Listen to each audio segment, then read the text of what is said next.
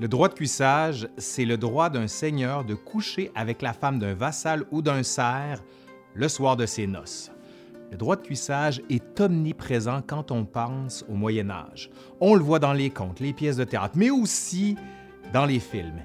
Il sert généralement à représenter la tyrannie du Seigneur, comme c'est le cas par exemple dans Braveheart, Cœur vaillant.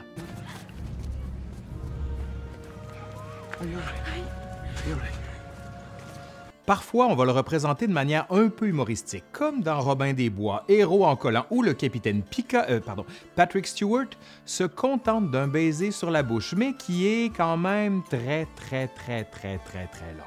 But I have not yet kissed the bride. It is a custom and my royal right. Hold this, father. Ceci dit, est-ce que cette représentation est fondée? Est-ce que le droit de cuissage a réellement été un droit? Je vous le dis tout de suite, là, c'est un mythe. Être historien, c'est regarder les faits et les mettre en contexte. Mais c'est aussi s'intéresser aux mythes, expliquer d'où ils viennent et pourquoi ils durent et perdurent. Allez, aujourd'hui à l'Histoire nous le dira, le droit de cuissage, ou plutôt le mythe du droit de cuissage.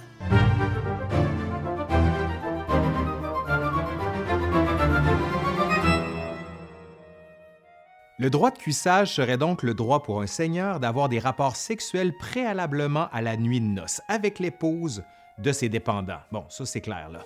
En latin, il s'agit du ius primae noctis ou droit de la première nuit reinstitute an old custom. Grant them prima. Dans le cœur de la définition, on a la question de droit. Ce n'est pas uniquement quelqu'un qui profite de son pouvoir pour obtenir quelque chose d'une femme qui lui est subordonnée. Certains historiens lient l'origine du droit de cuissage à deux taxes levées par l'Église et des seigneurs locaux sur les mariages. Certains seigneurs demandaient un paiement de taxes de la part de leurs subordonnés le jour de leur mariage. Pour justifier l'existence de cette taxe, le droit de cuissage aurait été inventé. Bon, attendez, je m'explique là. Les seigneurs affirmaient avoir échangé le droit de cuissage contre un paiement en argent. Ouais, ça c'est une bonne stratégie pour motiver les gens à payer. Ouais, un peu un mensonge, mais c'est une bonne stratégie. Plus courant en Europe étaient cependant des paiements à l'Église. L'origine provient d'une décision du Concile de Carthage de l'an 298. Les ecclésiastiques présents avaient décrété que le mariage ne pouvait être consommé le soir même de la cérémonie. Cette interdiction est renouvelée à de nombreuses reprises par des prélats qui étendent parfois ce délai jusqu'aux trois premières nuits. Généralement, il était possible de faire lever l'interdiction en échange d'un paiement. Ceci a sans doute incité certains prélats à renouveler cette règle. On va se le dire, là, c'est une autre excellente stratégie pour motiver les gens à payer. Ouais, encore une fois, c'est pas super honnête, mais bon. Plus sérieusement, cette ingérence et cet échange d'argent lié au mariage et à la consommation du mariage ont pu donner naissance au mythe du droit de cuissage. Des documents mentionnent l'existence du droit de cuissage. Cependant, ils spécifient toujours qu'il s'agit d'une pratique plus ancienne, qui n'est plus en vigueur au moment où l'auteur écrit c'est un phénomène assez courant pour les mythes du Moyen Âge. D'autres juristes reprennent cet exemple pour s'en prendre à la toute-puissance des seigneurs et à l'arbitraire des particularismes. À ça, ils vont opposer la justice bienveillante du roi.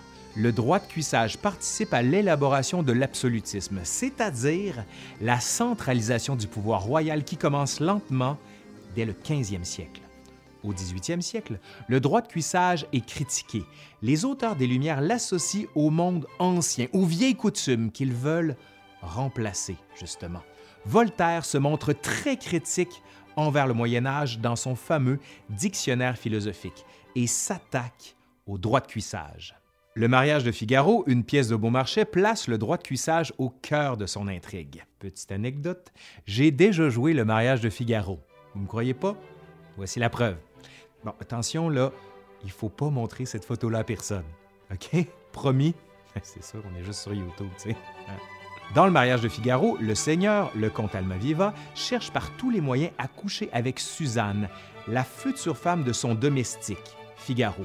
Suzanne mentionne que le comte veut rétablir, et je cite, un ancien droit du seigneur qu'elle qualifie de honteux.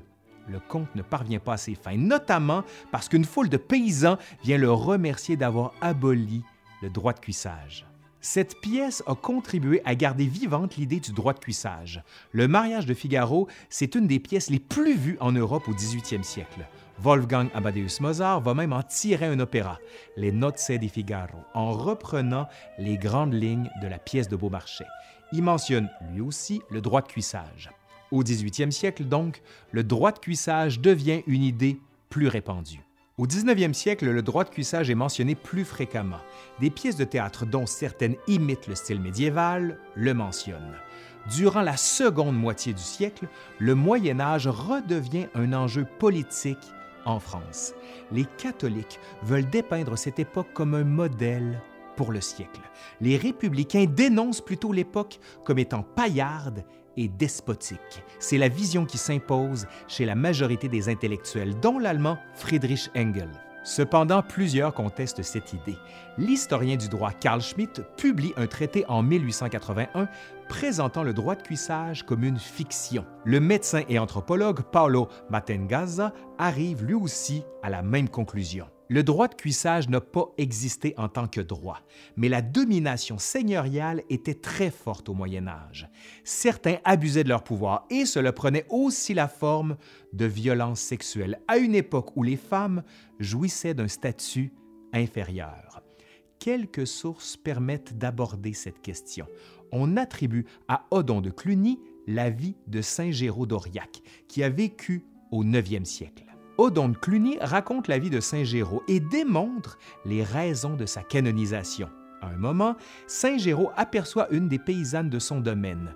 La trouvant séduisante, il envoie alors un mot à la mère de la paysanne, lui disant qu'il viendrait chez elle ce soir.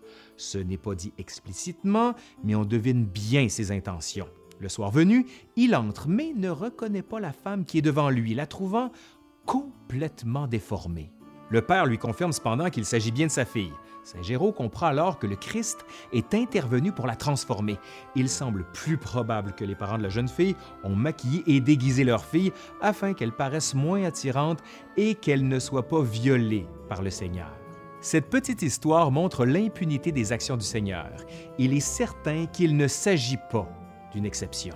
En conclusion, bien que très présent dans la fiction, le droit de cuissage est bel et bien un mythe mais un mythe tenace.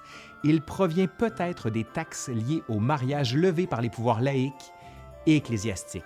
Le droit de cuissage a aussi été utilisé par différents auteurs pour donner mauvaise presse au Moyen Âge, afin de promouvoir une société nouvelle.